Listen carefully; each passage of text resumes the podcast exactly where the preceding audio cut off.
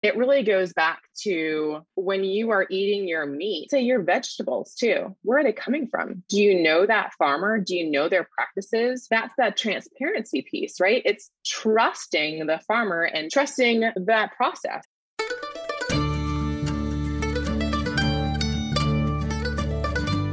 You're listening to the Good Dirt Podcast. This is a place where we dig into the nitty gritty of sustainable living through food, fashion, and lifestyle. And we're your hosts, Mary and Emma Kingsley, the mother and daughter founder team of Lady Farmer. We're sowing seeds of slow living through our community platform, events, and online marketplace. We started this podcast as a means to share the wealth of information and quality conversations that we're having in our world as we dream up and deliver ways for each of us to live into the new paradigm, one that is regenerative, balanced, and whole. We want to put the microphone in front of the voices that need to be heard the most right now the farmers, the dreamers, the designers, and the doers. So come cultivate a better world with us. We're so glad you're here. Now, let's dig in.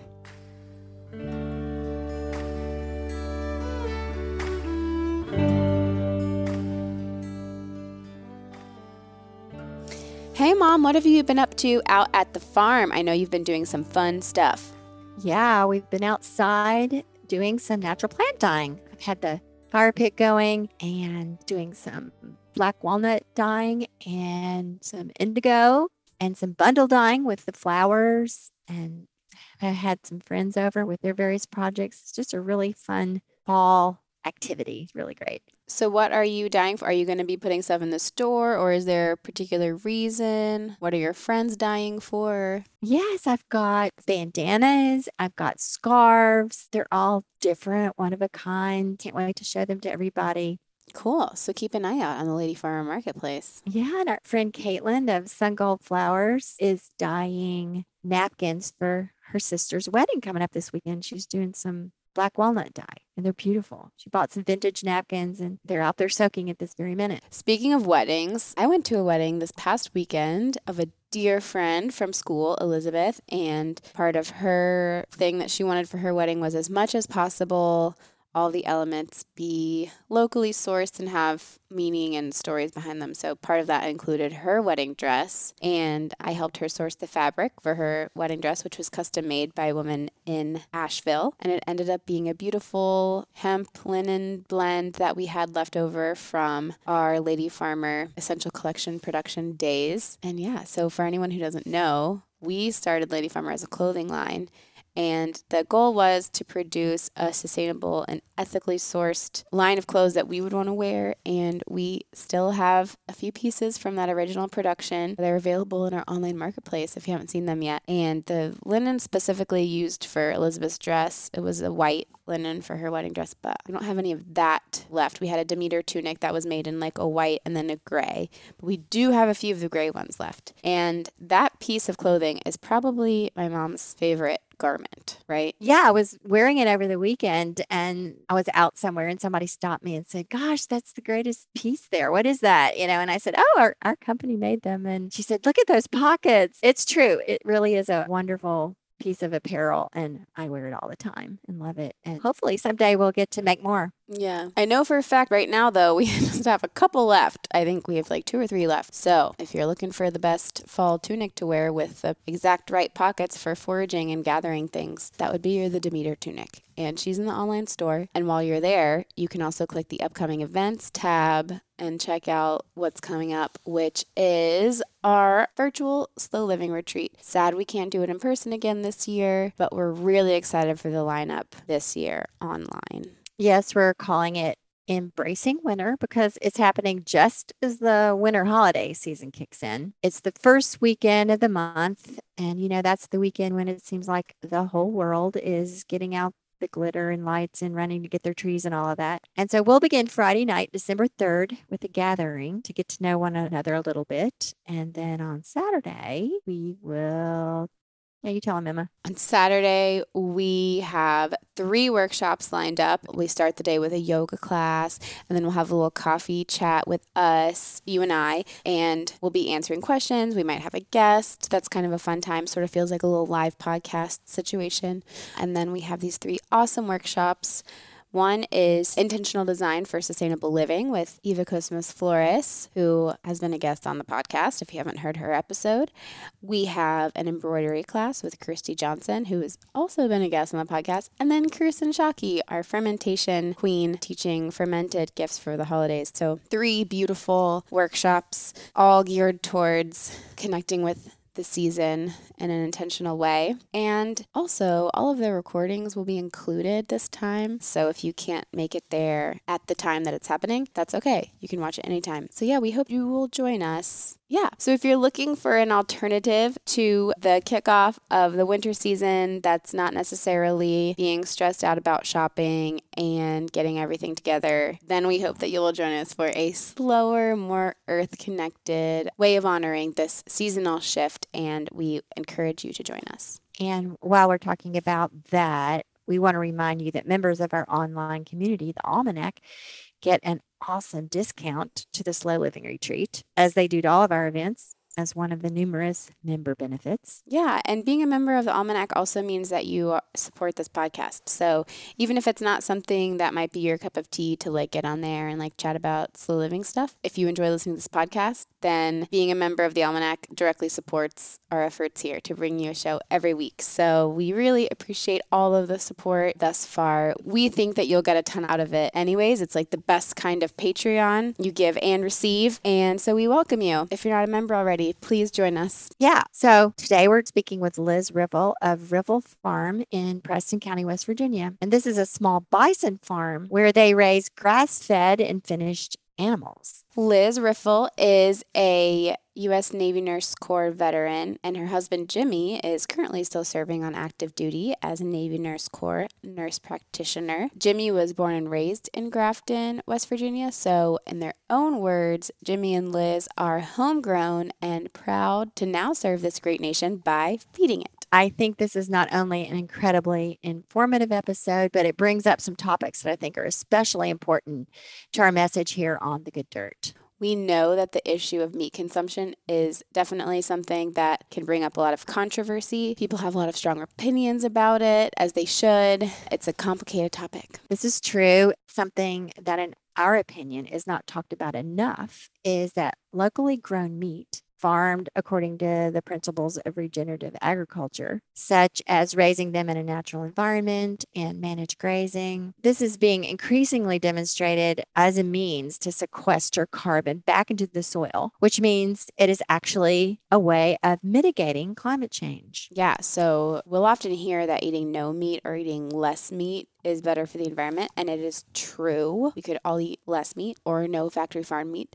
And that's in the same way that it's better for the environment to use less plastic or buy less stuff or use less electricity and all of those things. The difference here is that there is a way to eat meat that is not only much healthier for us as humans, but actually is climate beneficial. So it can actually help support the carbon cycle. Yeah. So no matter what a person's chosen diet is, if it includes meat, we encourage everyone to know your source, become familiar with that farmer and the practices they follow, and getting that meat to you. We talk a lot about this in our conversation with Liz, and she can tell you firsthand about what it means to raise bison meat responsibly and use regenerative farming practices because this is what she does every day. Yeah, so we're so excited to bring Liz to you of Riffle Farm in West Virginia, and we hope you enjoy.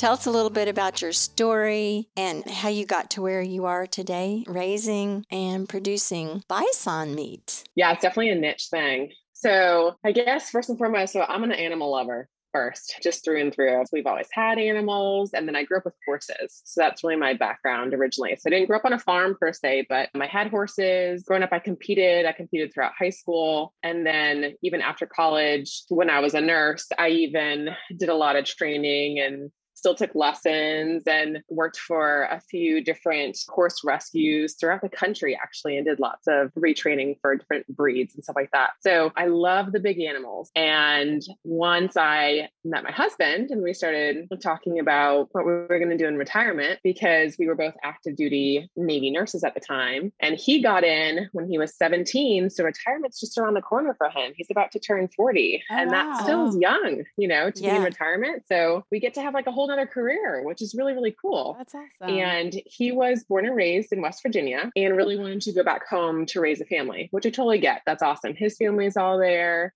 lots of friends, things like that. And my big thing was, well, I wanted to have horses again. I wanted to live on a farm, be in the middle of nowhere, lots of land. I don't want to see anybody. I don't want to have neighbors. West Virginia sounds like a great fit. yeah, exactly. Yeah, it definitely is because we're in the middle of nowhere, let me tell you. But yeah, I was like, yeah, I'd like to have horses again. That would be really nice to have my own. And he's like, well, okay. So we get horses and we put up fencing and stuff. And he's like, you know, horses don't really make any money. It just, they cost a lot of money. And I was like, yeah, I know. He's like, what if we put something inside the fence that actually makes us a little bit money? And I was like, okay. He's like, well, like maybe cattle or something. And at the same time, when we were tossing around these ideas, we took a trip to Jackson, Wyoming, which is at the bottom of Yellowstone where the buffalo still roam. And we love Jackson. We're big outdoor skiers. We've been many, many times. And when you're out there at all the restaurants, you can get a bison burger or a bison steak. And I was like, look, these people are definitely not going out into Yellowstone and shooting these animals and then selling them in the restaurant. Somebody's raising bison mm-hmm. for commercial use. So we started asking some questions around town, and there was a little meat shop in town. And we're like, all right, where are you guys getting all this elk and all this bison? He's like, yeah, people do raise these big exotic animals. And we're like, really? And we loved the meat. We loved bison. It's got a great flavor, super simple. Bison actually has less fat in it than chicken. And wow. since we're healthcare professionals, that's our background, right? It's actually the only red meat on a cardiac diet. And so we were like, this is awesome. This may be a great product to bring back to the West Virginia community a super healthy red meat staple. Mm-hmm. And that's kind of where the research began. And come to find out, there's lots of other bison operations in the East. They're not just all out West. So, yeah, that was back in like 2014 when we got the idea and started doing lots of research from that perspective. So, talking to folks, talking to ranchers, going to conferences, and visiting bison farms.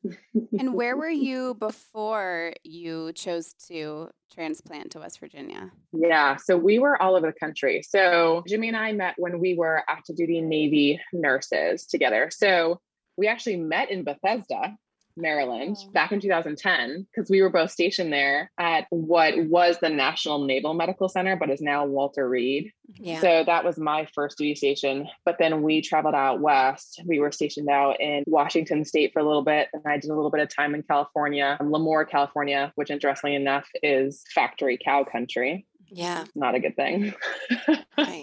So we kind of have been coast to coast. And then once we got stationed back this direction in 2016, that's when we started making plans to open up a bison operation in West Virginia. And we started in 2017. Well, you mentioned factory production there. So tell us how you guys do that differently. Like most farmers, small farmers, you get to put your hands on each animal, which is really nice. And right. we like to work with the land instead of against it. So, stocking rates, the amount of property that you have, and we rotate the animals around. So, much like they would have done out west, you know, when they roam, they do love to roam, let me tell you. We mimic the roaming. We have smaller pastures to go back and forth, but I don't do like strip grazing, kind of like some of those cattle farmers do. The bison just don't really do that and they don't appreciate just a single strand of electric, they'll go right through it. Oh.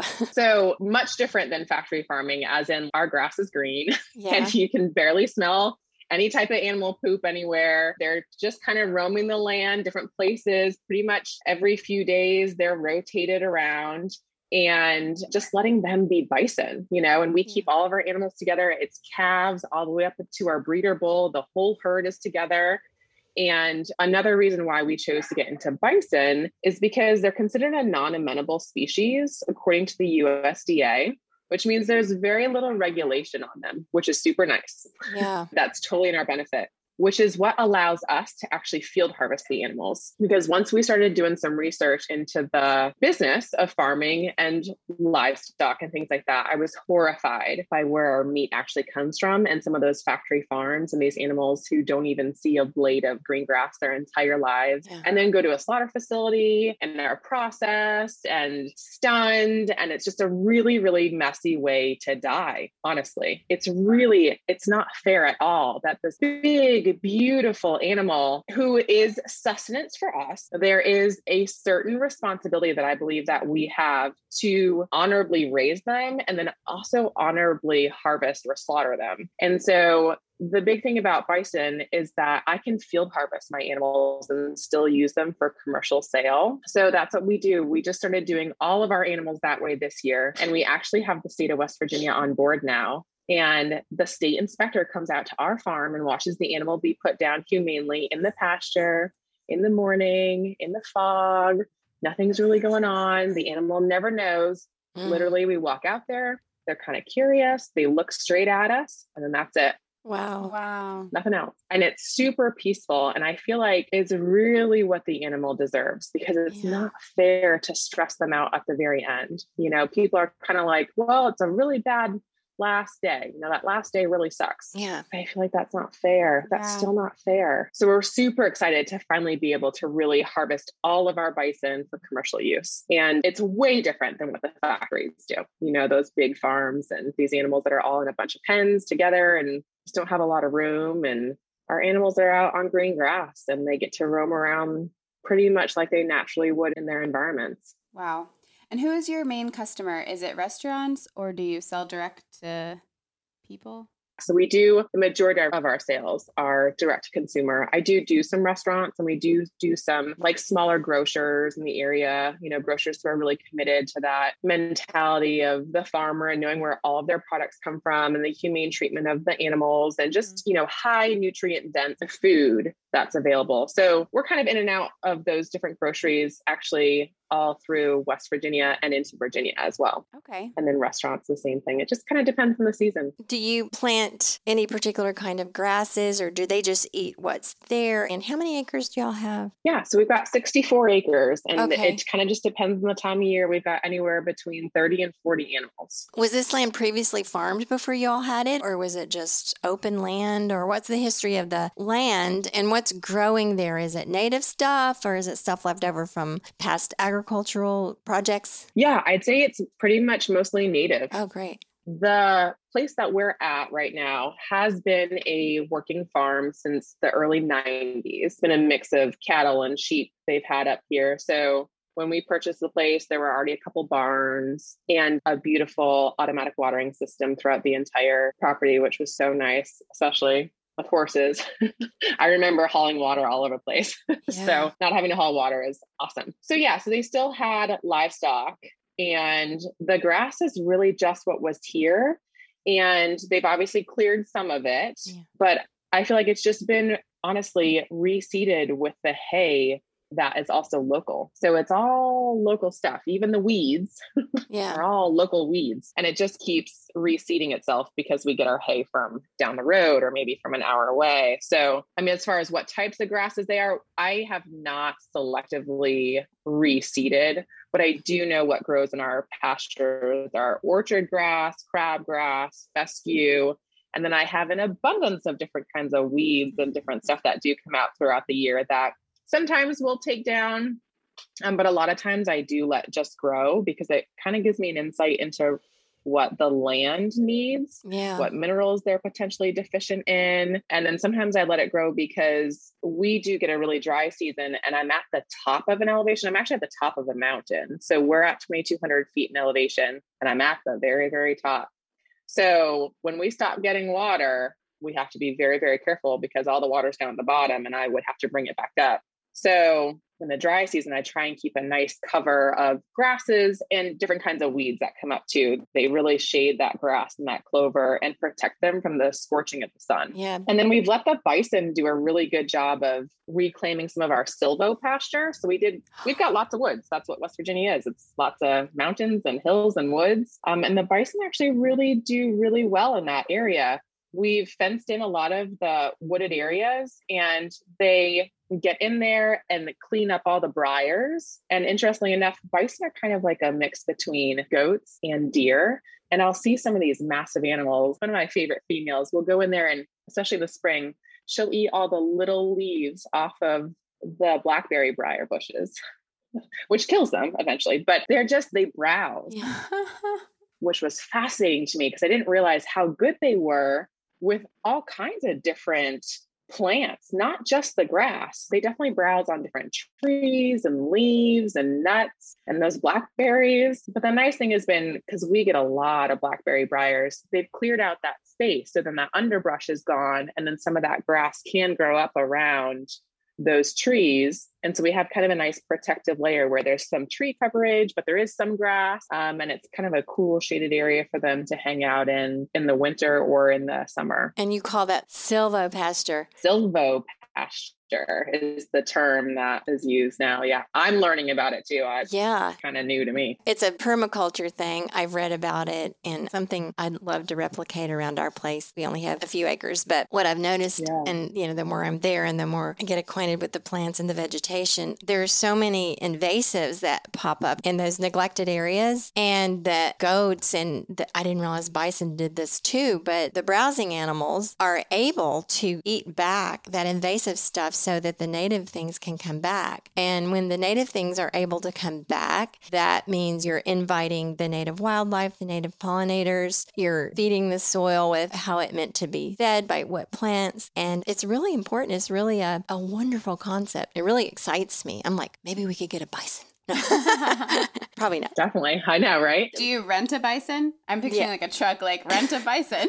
yeah. The problem is that they don't stay in fences really well. So that's the problem. But yeah. Oh, yeah. It's not, I think you can enclose the goats with a little electric fence and move it around. Mm-hmm. And so that's why goats are so useful yeah. in that, in that capacity. I'm learning about it too. Like this is all a huge learning curve for me because I did not grow up with any of this, with all the farming stuff. And it's fascinating. It's fascinating to watch. It's fascinating to watch what the animals can do for the land. And then we've made some huge mistakes along the way too. You know, I've been in the middle of a drought season and then I've fried my pasture because I've overgrazed it or we've mm-hmm. done too much in the wooded areas. It's fascinating. We're trying to work with Mother Nature, you know, and like make it all work together. Mm-hmm. And make it a diverse land mass, you know, that we're mm-hmm. trying to cultivate here for both the animals' benefit and, like you're saying, the local flora and fauna and bring back those birds and the bees and the butterflies. And it's been really, really interesting to watch. And it's almost like I, am a doer. Mm-hmm. and so I want to I want to do things and really like sitting back and watching has been a huge learning curve for me. I feel like that's what Mother Nature needs. Mother Nature is trying to teach you something, and you have to be open to that. I'm used to being very, very proactive with things. And so sitting back and doing a lot of the looking and listening has been really, really tough. But I feel like there's so much to learn from that aspect. And it's, like I said, it's fascinating, really. Like, this is all so new to me. And every day I am like, wow, it's very cool. So, one of the main principles of permaculture is observation, because exactly what you were just saying. We sit back and we watch what happens, and then we're sort of given clues as what we need to do next, rather than some program that tells us, now you do this, now you do that. It's more of a reciprocation, and it's the whole concept working with it instead of trying to conquer the weeds or conquer the water problems and everything. There are natural ways for this to happen, and that's what permaculture is all about. And also, you're really on the leading edge of this sort of managed grazing and meat production. It has been documented as something that helps reverse climate change. It helps put the carbon back into the soil because when you have all those systems working as they are supposed to, you're healing the landscape and not extracting from it exactly. as the factory production and the factory farming methods have done now for so many decades. So it's a really, really common perception out there and assumption that meat production is a big factor in climate change. And even as recently as this month, the Intergovernmental Panel on Climate Change came out with their report this year. And one of their recommendations for mitigating climate change was that everybody needs to eat less meat. And that really bothers me because I feel like it's not based on the most recent developments and science in regenerative agriculture that like they're not taking all that into well, account. I would say it's true, but the problem with it is then people go running to the meat mm-hmm. alternatives mm-hmm that are not necessarily better for the environment. Correct. Like I think it's okay for people to eat less meat, but that doesn't mean beyond a burger. Correct. I wish that these powers that be, the ones that have the big voices, could distinguish eat less factory farmed mm-hmm. meat. In fact, don't eat any. Go find these small producers that are doing this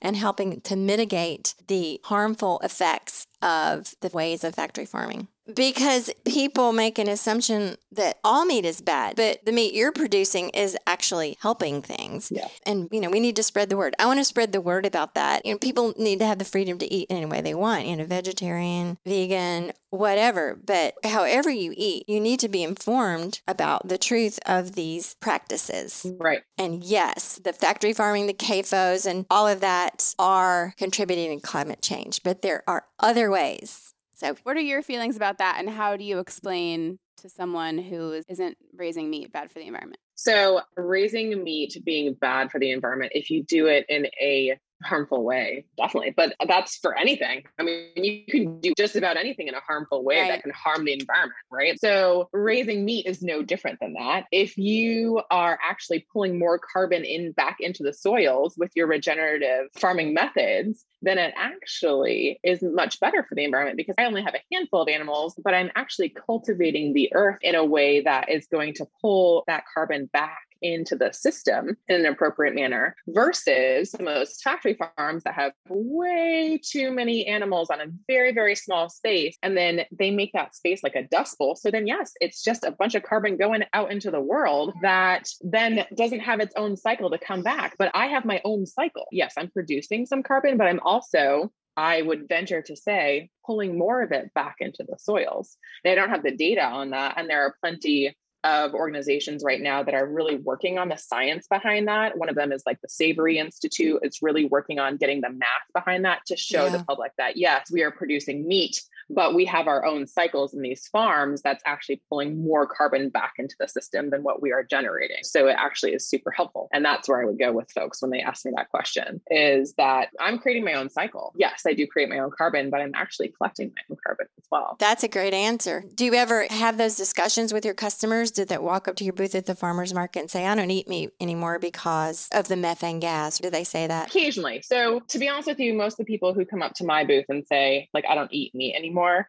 it's because of the humane piece of it, not necessarily they don't eat meat because of the okay. the carbon emissions and things like that. I do have conversations about that on occasion, but most of the time it's with somebody who's a vegetarian and they're like, oh, I don't really eat meat. But over the past few years, I've actually had customers where I've talked to them and then they come to me and have some of their first meat. They're like, you know what? I would really like to get back into meat wow. after learning that meat can actually be a humane, sustainable choice. You know, maybe I'll get back into that, especially because a lot of people find that you've got to be very, very careful as a vegetarian to upkeep your health and the right nutrients and vitamins without having meat. Like we're omnivores. That's what we are. And so if you really cut out a huge piece yeah. of that diet, you have to be very careful with how you get your nutrients because you may be depleting a lot of those nutrients in your body, but you're not going to know it for years down the road. So I actually, yeah, have had quite a few customers come to me and be like, hey, I want to get back into, into eating meat. And it sounds like I can do that with you in a humane, sustainable manner, which is great. I love those conversations because I was this close to becoming a vegetarian too. I was like, oh my gosh, I like this factory farming thing. Like, I don't think I can do this to animals. But, yeah. you know, I'm a meat eater. And I was like, you know what? I just need to be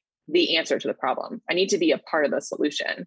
So we raise our own meat now and yeah. humanely harvest them. And I want to talk a little bit about that too. It sounds like you have an amazing operation. Is it just you and your husband? Do you have any help? Do you have kids? Like tell us about like your personal side of it. It's a very, very small operation right now. So it is me, it's my husband, and my brother in law. Okay. And my brother in law is on the farm 24 7 because I also have a 19 month old and little kids are wild.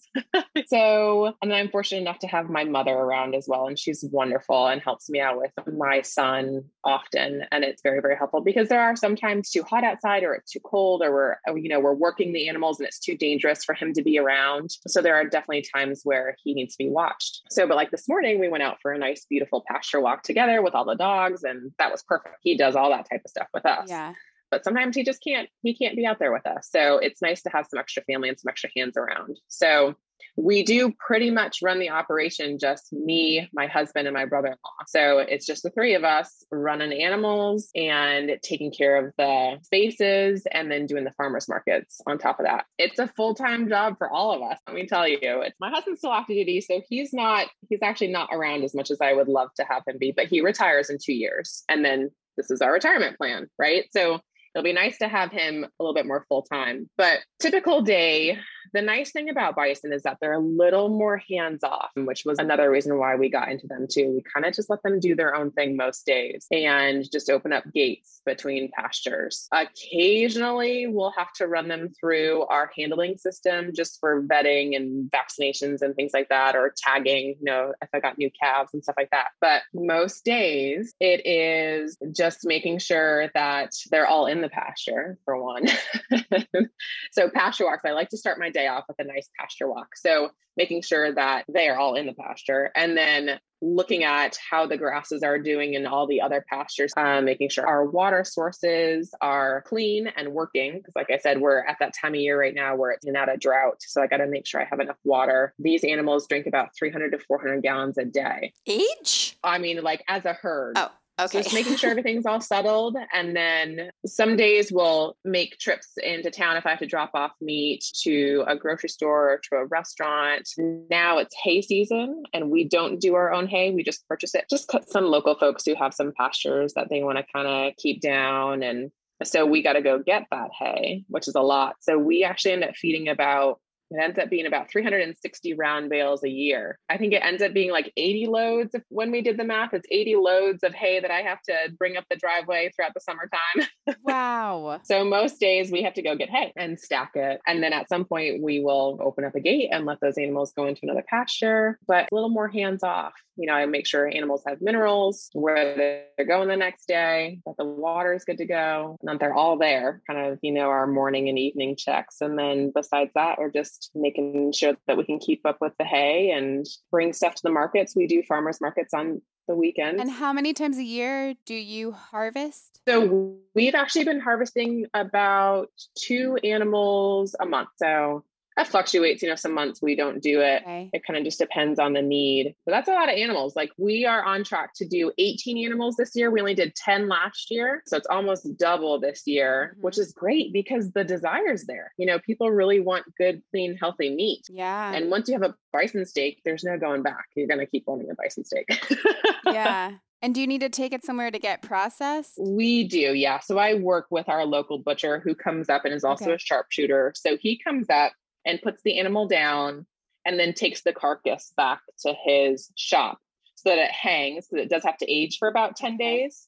And then he cuts it and packages it so that I can sell it in individual steaks and things like that. We've heard that it's kind of hard to find a good processor these days because more and more people are wanting to do this in a sort of a way that's an alternative to the usual system and that's not enough processors. Is that true in your area? Yeah, the processing piece Yeah, is they're really in demand. really tough. There's definitely a bottlenecking there because there's very few people who want to get to that side of the business because part of that side of the business is just putting animals down all day long. That's kind of tough. yeah. And it's highly regulated, highly regulated when you try and do it commercially. So a lot of paperwork. And that's not why a lot of people get into mm. a small business. So they try and get into a small business to limit that type of stuff and to limit the government regulations on them and things like that. And so when you get into the meat packing business, you dive, you know, headfirst into a lot of that stuff, which is really, really tough. We're trying to work on that locally in regards to deregulating some of those systems. And then the other thing I do that I started last year, I started a sister company called The Honest Carnivore,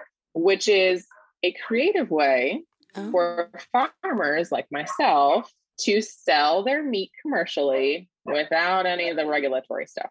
So, one way, one thing that we do, which I really love because it's like the true transparency piece, is we do butchery classes. So, I can take animals from a farmer and offer them as a class where the participants technically purchase the animal and then I just teach them how to process it themselves and they bring it all back home with them. Wow. So that's really a fun way. And then the other side of that story, too, is that farmers like me can sell their animals in quarters, in quarter shares, and they end up because a lot of people don't have the freezer space for a quarter cow, right? That's a that's a lot of meat. You know, a quarter pig, that's a little bit different. Um, or you could buy a whole lamb because a lamb's not very big, but a quarter cow starts to get pretty big on the freezer space. What farmers can do is they can sell it by the quarter share, and then they technically store it for the customer as long as the packaging is labeled with that cow's number, right? Okay. So, for example, you two ladies purchased a quarter share of cow number 449, but you don't have the freezer space for all it, then that's fine. So each month, I just bring you your box of cow number 449. So that cow will last you roughly four to six months, and you get a 30 to 50 pound package every month. And that's your beef for the month. And you don't have to worry about storing it. That's so much beef for the month. Uh, yeah. that's awesome. so, but yeah, but you don't have to worry about storing it. And the farmer gets the option to field harvest their animal, which helps a little bit with the bottlenecking. I mean, somebody wow. still has to cut up that animal, but the nice thing is, is that yeah, there are a certain number of inspected facilities, and there then there are a certain number of custom facilities. Because a lot of people get into the custom facilities because there's not that paperwork, but they have the space where they can still package all of your steaks and stuff like that. So you can field harvest your cow and still have it packaged in a custom processor and still sell it commercially. So there are loopholes there. We as farmers just need to be creative with using those loopholes to our advantage. And that's kind of what I've tried to kind of get into and help other farmers do that. I'm lucky because I have bison and that's my loophole. Because they're an exotic species, but there are loopholes there for lots of other farmers and their meat and really any kind of meat. And so the Honest Carnivore, the business is helping farmers figure that out or the delivery ser- what is the business of it? It's helping farmers figure that out and we do classes. We do the butchery classes okay. and then i kind of show farmers hey here are your loopholes. This is what you can do yeah, in your space. That's so cool. And just to play devil's advocate for a second because i would imagine that regulations on meat processing is mostly a good thing for lots of reasons. Yeah. Right. And so when we talk about deregulating and everything, that can sound a little bit jarring to people. Like we're sure. just, there's E. coli all over the place. So can we talk a little bit about, yeah. for any listeners that might be thinking, like, oh, like I probably want my meat regulated? Yeah. Can we talk a little about why? Sure, of course. So the regulation piece is a lot of the government regulations come or stem from that factory farming perspective where there are hundreds of cows going through, if not thousands of cows going through a facility in a week. And a cow, that's a lot of meat on a cow, right? And so if the meat on one cow is tainted, it has the potential to make a lot of people sick. So, because it goes to a lot of different stores potentially. So that's where the regulation piece comes. And they want to make darn sure that animals that are that big cannot make that many people sick right? That's why it's interesting because the chicken industry, the poultry industry is already has less regulation because a lot of people can do that on their own farm, which a lot of people don't know. They can do up to like 20,000 birds. Do you know how many 20,000 birds is? Have you ever seen 20,000 birds? That's a lot of birds with like zero regulation. Wow. So, like, wow, Farmer Smith down the road, if they do chickens, they can sell all that commercially up to 20,000 of them. Because if you get a bird and it's tainted, it just makes your family sick and not all of the families in your area sick. Okay. There you go. So, there's your inside piece there into the meat business, which is kind of interesting in and of itself. Yeah. But regardless, so the industry regulations are made for processors that do hundreds of thousands of animals in a week. And that is not how those small processors operate. They may do hundreds, maybe thousands of animals in like half of a year. Okay. As far as the amount of hands that touch that meat and uh, the amount of sanitation compared to the amount of sanitation that needs to happen in a large meat packing facility are completely different. And I'm always, pretty much always, a proponent for less is more, you know, less hands, less packaging, less knives, less people, all lend itself to less opportunity for a spread for an infection. It just, there's not as many animals and there's not as many hands and there's not as many people coming through those facilities. So it already lends itself to an opportunity for there to not be as much contamination piece. Mm-hmm. And it really goes back to when you are eating your meat, and I'd say your vegetables too. Where are they coming from? Do you know that farmer? Do you know their practices? Do you know the facility you're getting that meat from? Have you ever been into a meat packing facility? Because there's some of them you ain't going to want to buy meat from. Mm-hmm. But if mm-hmm. you don't know that, that's that transparency piece, right? It's trusting the farmer and trusting that process. I can go through the system and know where that cow or that chicken is coming from because I know the processor and I know the farmer and I have switched places where I get even my meat from locally because there are some places I think do a better job than others, right? That's part of the process. And as a consumer, it's part of being an informed consumer. And mm-hmm. unfortunately, a lot of us are super busy these days and don't have a whole lot of time to think about that. But I feel like if you just stop for a minute and take the time to recognize where your food's coming from and map out where that came from. Yeah, I know this farmer. I've been to this farm. I visited this place. It's a clean place. I know this packaging facility. Potentially, even you know that family. It's a clean facility. They've got a clean store. All those things lend themselves to trust in that system. And I feel like we kind of need to go back to that. And that's what I would encourage more folks to do is take that extra little time that it's going to take to do that research. And then once you do that research, great, awesome. Or ask a friend, who do they trust, right? If you're new into the system, where do they get their meat from? Which farmer do they trust? Because just like uh, you go out and you buy a car, you go out and you buy clothes, right? You ladies with all your linens and stuff like that. Like there are certain places you would get stuff from, and there are certain places you wouldn't. And it's the same exact thing for meat. Yeah.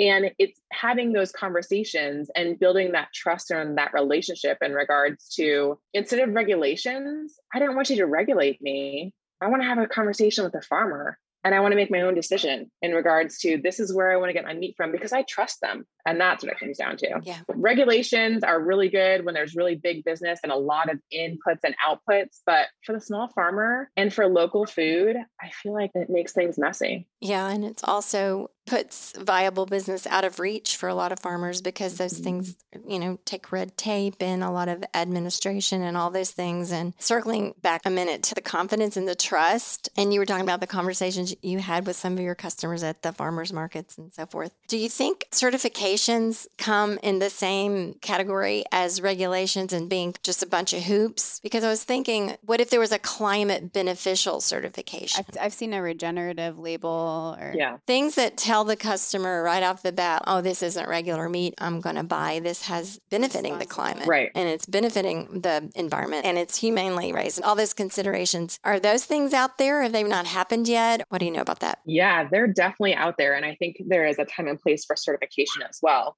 And that's something that is not mandatory for farmers. It's something you choose to do, which is kind of nice. Yeah. But again, your certification still requires a little bit of research on the consumer side. Okay. Because what are you really getting out of that certification? Right. right. So, one of the biggest things is the organic label, right? Do you really know yes. what you're getting out of that organic label? Most people don't and it's a big label and it's really messy, right? And it looks really good and it sounds really good. And there are some really wonderful aspects of organic. Don't get me wrong. But I guarantee most consumers it's not exactly what you're thinking it is.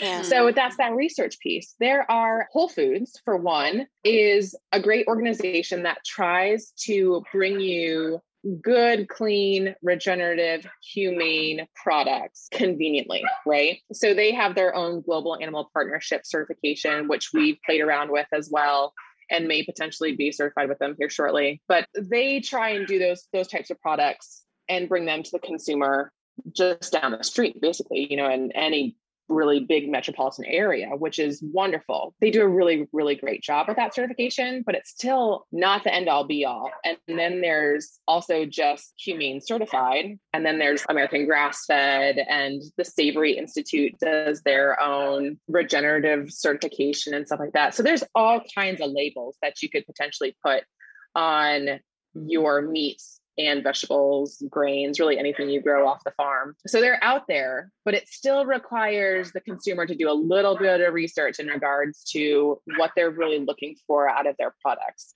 Yeah. Are they looking for humane? Are they looking for regenerative? Are they looking for everything? and what level is yeah. that? So, a prime example, like what Whole Foods does, that GAP certification, the Global Animal Partnership, there's levels to it right? So, like we would be as bison, we would be level five, which is the highest level because our animals are humanely field harvested. They don't actually ever go to a slaughter facility. But like level three is still humane, but it's at the slaughter facility, you know? So there's a research piece to that. Yeah. And who would know about that, the levels thing? Uh, yeah. It's tough. It's really, really tough. It's super confusing oh. for the consumer, but the market is making a killing off of some of this, right? Because they're slapping these labels on a lot of these products that a lot of people don't know a whole lot about, but it's making it look awfully fancy and makes people feel so good about the products that they're purchasing. And at the end of the day, there's really no substitute for keeping it simple and knowing where your food comes from and knowing your farmer. That is so true. And we talk about this from time to time on here that the average consumer is so focused on the word organic. And I'm so glad you brought this up because the organic certification, the USDA certification, is a very strict set of criteria and factors. It's strict, but there's also things in there that you wouldn't think there's plenty yeah. of chemicals in organic. Oh yeah. Yeah. If you Google it, you know, it just takes you 30 seconds to get it up and to see exactly what that means. And just as you said, a lot of people might be surprised to see that, yeah, chemicals are allowed. The organic chemicals, that doesn't mean that they're all good for you or these are things that are not synthetic. That's what organic means. It's it's grown without synthetics. And also the labeling, there's many different levels of labeling for organic. And you can just go on and read what they are and what, what exactly that means. And it might mean only a certain percentage of the ingredients in there are raised organically, but the rest are not. So, what are those? Right. So, you, you do, you have to be really tuned in and go look. It doesn't take a ton of time. A great yeah. example of this, I think, is the, actually the gluten free label because I've noticed in the past 10 years, everything now has a gluten free label on it, even things that should not ever be in question that they would have gluten in them, like right. a thing of dried blueberries or, you know, like something that's how would yeah. there ever be gluten in this? And I like to think about, wow, that gluten free certification company is making a lot of money. I think that's all it is mm-hmm. because you pay to have these certifications and it's marketing. At the end of the day, all of these certifications are marketing. Great if it helps mm-hmm. you move your product, especially if it's amazing products like yours. But we see that gluten free label, and all it does is make us feel better as a consumer for some reason. And we mm. buy it. And then the gluten free label company, whoever that is, has all of this data saying, people buy gluten-free label bags way more than they don't and then they go around to all of these companies and they say this is why you should get your gluten-free label because yes. i think about yeah. that a lot because it kind of doesn't mean anything except right. probably an increase in sales. Yeah. To your point, and this is worth saying so much, nothing replaces knowing where your food came from and having a relationship with the grower, with the producer, and having conversations with them about what they do, what their practices are, what their inputs are. And there are ways to do this. You don't want to, we've said this before, you don't want to march up to the farmer at the farmer's market and say, So, you know, what do you put on your stuff. It's not like that. Right. It's just getting into a reciprocal thing where they are sharing their knowledge and practices with you, and you are asking honest questions that are going to help you be informed as to what you actually want to buy and eat and feed your family. We had a podcast guest recently say that a really good way to approach this with your farmer is to walk up to the stand of the market and say, How's your season going? Uh yes, I just listened to that podcast. Yeah. I was like, that's genius. yeah. It's just like be a human about it. Like, how is it how's yeah. it going? and like they'll tell you. Nobody wants to be interrogated, right? But you do want yeah. to know you want the farmer to feel open to discuss that with them and that's that's what you want to do you want to have a conversation right that's the opening for a conversation Exactly. right I, I totally love that Yeah. i really do we have decided to rely on labels instead of relationships and that's Yeah. that's a tough part in our Mm. really fast-paced world today we're just looking at the Yes. labels and we're hoping that the label is telling us the truth and then now unfortunately a lot more of those labels are becoming more and more watered down as well because it is it's big money it's big marketing money. So so at the end of the day you just have to take responsibility for you yourself and your family and where your food's coming from. So but i get it. I'm a busy mom too and i do a lot of traveling and you can't always eat great wonderful food. Like it just is what it is. And there's a time and a place for a cupcake and occasionally you know a french fry like Yeah. I get it. I get it. I try and do 80 20. Like that's my rule in my head I use. 80% of the time, I am like good, clean, fair food. I know where it comes from. But Mm-hmm. occasionally I go out with a bunch of girlfriends and we go to a restaurant and I don't know where their meat came from. Right? Like, what do you do? Yeah, like, right. you can't. You can't sit there and ask the, the waiter all the time, like, well, where did that meat come from?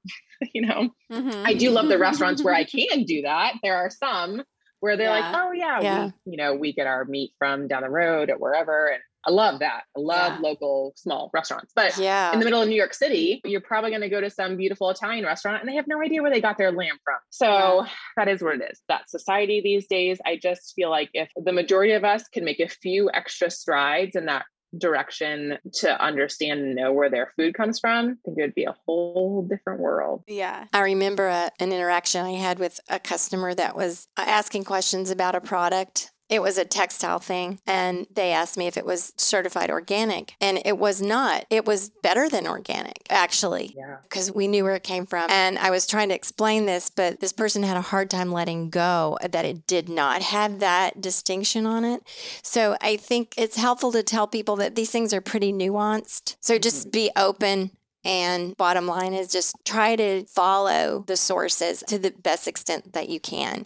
And if you can't, if you hit a wall on where it comes from, then it probably want to look in another direction. If you have no idea where this came from or its story, then go somewhere where you can. Yeah. Do you think that you would ever, or do you already uh, expand into like shipping all over, or are you just local markets? We just do local markets right now. So shipping's a tough one because for one, shipping got more expensive over the past year or so. Yeah. It's Very expensive to ship stuff. And then when you ship perishable items, you have to ship them either overnight or a second day. And it usually has to be on ice or dry ice. And dry ice is uh, considered a hazardous material. So that costs more to ship. So I played around with it a little bit and packing, packing, I feel like you almost need like a whole nother staff, you know, load to do packaging. Yes.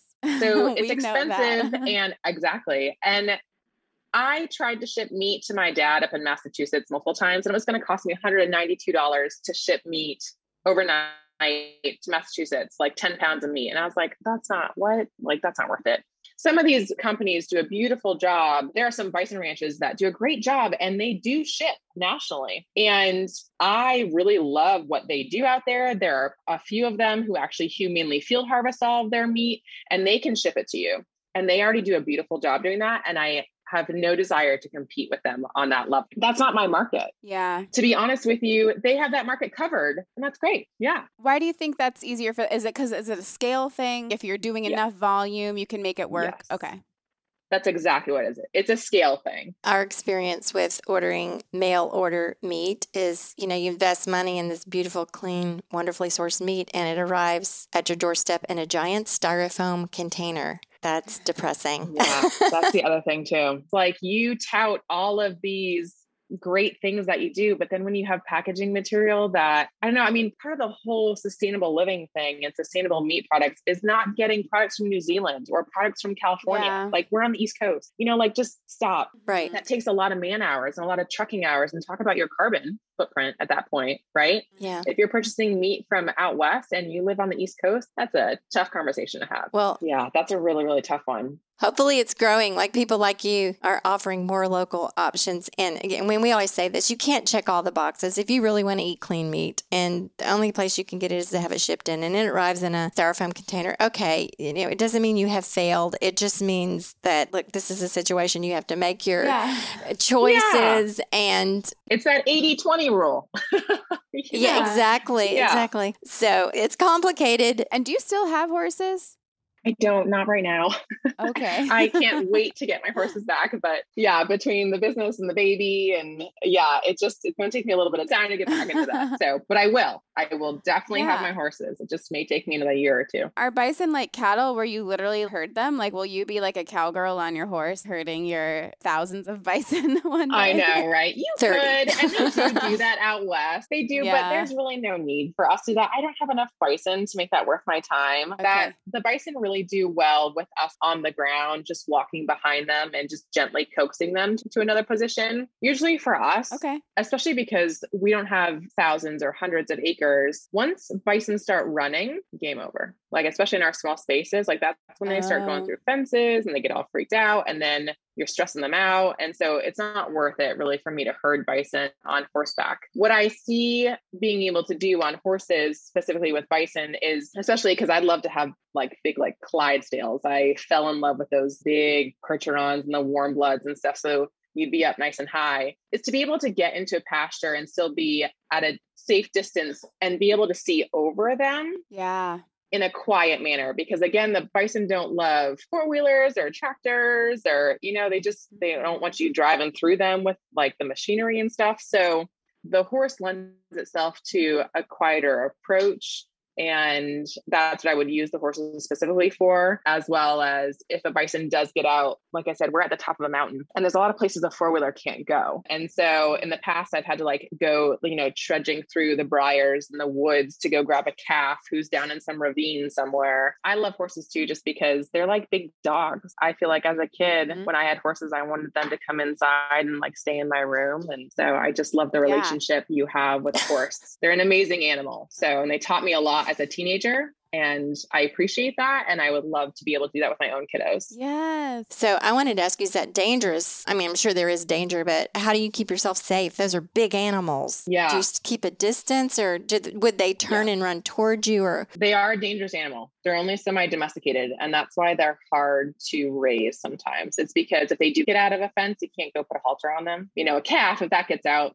they're small, not a big deal. But if my big bull gets out, there's a finesse to that because you don't want him to come at you, but you also don't want him to run away. So there's definitely usually about a 13 foot space that they appreciate. So I can be in the pasture, not a problem, 13 feet. They'll stand there, hang out. You can wave at them, not a problem. If you approach beyond 13 feet, their preference first and foremost is to run away. So they'll retreat. If they can't retreat, that's when they will come at you. And sometimes you don't realize when that's happened, when that switch has happened, they feel like oh. they can't retreat because sometimes they feel like they can't retreat because there's just another animal right there and they don't like that animal and they don't get along well. So that's when they come at you and they'll come at you quicker than quick. Very, very athletic. So yeah. I've jumped a number of fences because I got a little bit too close and then one of them decided that they were going to come at me. So I've learned my lesson a few times. The other thing that we do occasionally do is our animals are all grass fed and finished but they do get grain on occasion just to move pastures and just so they know what it is. If I need to get them in certain paddocks and things like that. And then if they get out, right? So most of the time, if they get out, I can put grain in a bucket and shake a bucket and they'll come right to me. But you got to be ready because if they come to you, they've got horns and everything, right? So you got to yeah. like start moving so that they follow you into a gate or something. So I have a few of them that are nice, and you could put grain out there and they'll eat grain out of your hand. You know, I do have a few of them that definitely do that, but that's not the general rule of thumb. And so that's where you have to be very careful. And I've especially found, interestingly enough, as a new mom, I'll put my baby on my back and go in the pasture again, right? For like a pasture walk and just to kind of like look at the herd or something, but I'll be inside the fence. My females do not appreciate me with a baby on my back. And I do not do that anymore. I've oh. been charged multiple times before even reaching that 13 to 15 foot. I will, and females that will eat out of my hand. You know what I mean? I'll go in there with the baby on my back. They must think that he's probably back there doing a bunch of crazy stuff.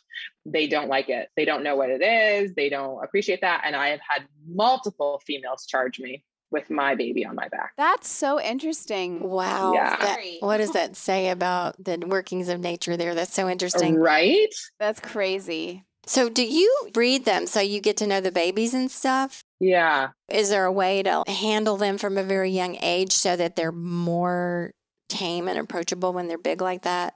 This is, they're just wild animals. Yeah. They're really just a wild animal, but occasionally you'll have a calf that the mom just didn't do a good job with, or they couldn't nurse well, or it's a brand new mom or something, and you have to bottle feed that calf. Uh, then you have a calf that acts a lot like a dog and they'll hang out on your front porch, whatever. But eventually they get very, very big. We have not had to do this before. We've been fortunate enough, but I have some friends in the business who have done it many, many years, have a bottle calf, and they can go up and scratch their face or scratch their butt, and they're really, really sweet. Wow. Occasionally, though, the bulls will turn on you. So you have to be careful because there's a hierarchy there, right? And so if you bottle feed them, then they think you're part of your hierarchy. And when they become Mm. mature to mate, sometimes they have an issue where they'll turn on their handler. So it's tough. I mean, at the end of the day, they're just, they're a wild animal. And, you know, people are like, yeah, can't you just, you know, have one as a pet? And they usually don't do well No. as a pet. Occasionally you'll get one that does okay, but usually they're just a wild animal. what do they weigh? Like a couple thousand pounds? I mean, how big are they in full grown? Um, so the average weight is about a thousand to twelve hundred pounds, and then that's most of the Okay. females. And then like my big breeder bull, you know, my bulls will push two thousand plus pounds. So that's Oh a lot of animal gosh. coming at you. Yeah, Wow. wow yeah, and like their heads compared to like cows, they're really lean on the backside, but. I mean, they just have these huge, massive heads. I mean, that head is like the front end of an SUV. You know, it's just, it's huge. Is this the same thing as the American buffalo? Is it the same animal or is it different? Yeah. So yeah, so Okay. buffalo is um, just the nickname for bison, and there's lots of different stories in regards to like how they got that name. I guess the story that I like or I go with typically is when the French came over, they were used to seeing the Cape buffalo out in Africa, and the term for that was le boeuf. And so they saw the bison and just thought it was the you know North American version of the water buffalo, and so they just used that same term. Yeah. So, but I know some people in French say le boeuf is also the term for beef too. So I feel like that could be a, Interesting. a little watered down, but that is the story that are in a couple of those books that you can purchase, you know, about like the native buffalo and things like that. It was just a term originally because they thought they were something different, but they're actually their own species. But bison is the actual word. Bison is the actual species name. Did they almost go extinct? We did. Yeah. Homesteading and everything? They did because the early settlers, yeah, they were great about meat, but they were basically like a giant deer. And so when they were trying to inhabit out west and grow a bunch of stuff and have their cows and their horses, and bison do not play nice with cows or horses. And you can imagine they go through fences pretty easily. And so they were just kind of a nuisance to the settlers, which is unfortunate because they completely decimated the population because they really thought that they were Yeah. just a, a pain in the butt and not really Mhm. worth a whole lot. Yeah, it was a lot of meat on them, but they were raising their own meat. And so they didn't realize how much they were wasting. I mean, it was a huge catastrophe and they Mhm. went way too far with it. But it's one of the best regeneration stories, though, of North America in regards to what these animals are capable of because they're back. how they kept the prairies originally looking like the prairie. That's why the prairie is what it was. And what they're trying to get it back to is because of the bison and how they would graze. Wow. The way that the bison graze is what everybody tries to mimic in regenerative agriculture. But they were the original story.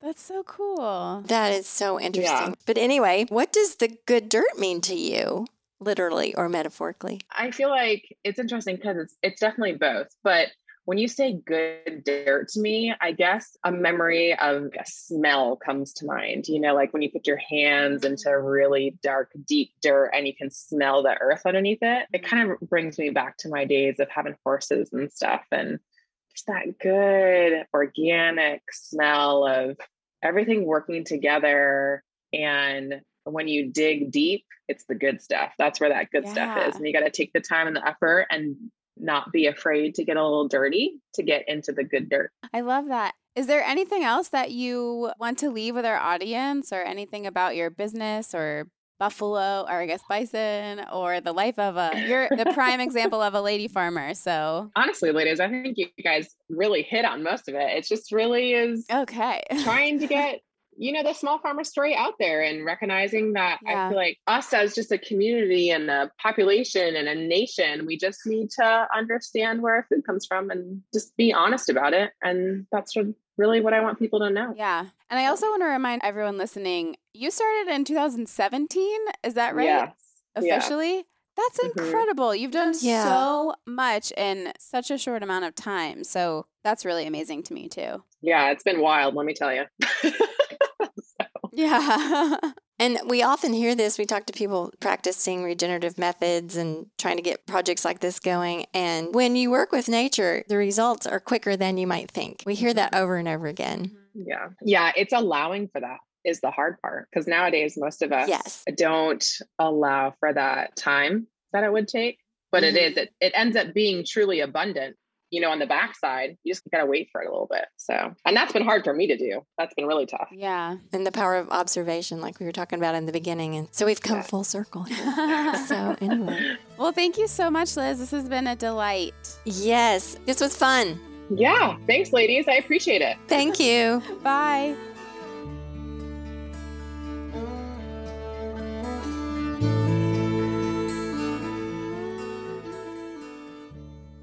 We hope that you enjoyed this episode with Liz. I certainly learned a lot, and I can't wait to go visit her bison farm. Sounds so beautiful, and bison are truly amazing creatures. Yeah. I am looking forward to having a bison burger in the near future. Oh, yeah, that sounds good too. So, as we mentioned at the beginning of the episode, please check out our virtual slow living retreat. We'd love to have you in the almanac as well. Your membership there really helps us keep the show going. We appreciate it so much. And thank you for being here. We'll see you next week on The Good Dirt. Thanks, everybody. We'll see you next week.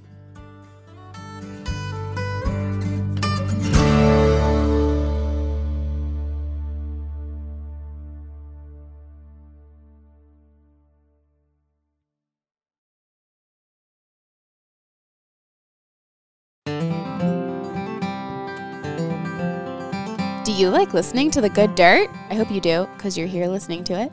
And are you looking for more good dirt in your life and a community of slow living enthusiasts to connect with, all while supporting your favorite sustainable living podcast? Well, we're so excited to offer the Almanac. It's our private, slow living community network where we share workshops, activities, articles, essays, recipes, and so much more that align with our community's sustainable, slow, seasonal way of living. As a member, you'll have access to information sharing and discussions on numerous topics of interest through online threads and frequent live virtual gatherings. Members receive access to a virtual community of hundreds of other slow living enthusiasts, as well as Almanac exclusive events, workshops, recipes, playlists, online gatherings, and a book club. We offer seasonal activities and ongoing discussions on a variety of topics to guide you on your slow living journey.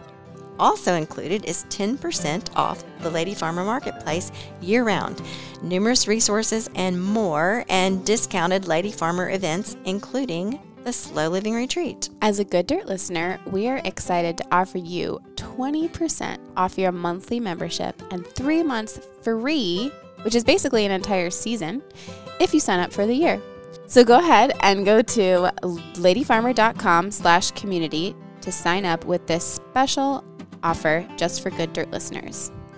Yay! That's ladyfarmer.com slash community to sign up for 20% off a monthly membership of the Almanac or three months free if you sign up for an entire year. That's ladyfarmer.com slash community.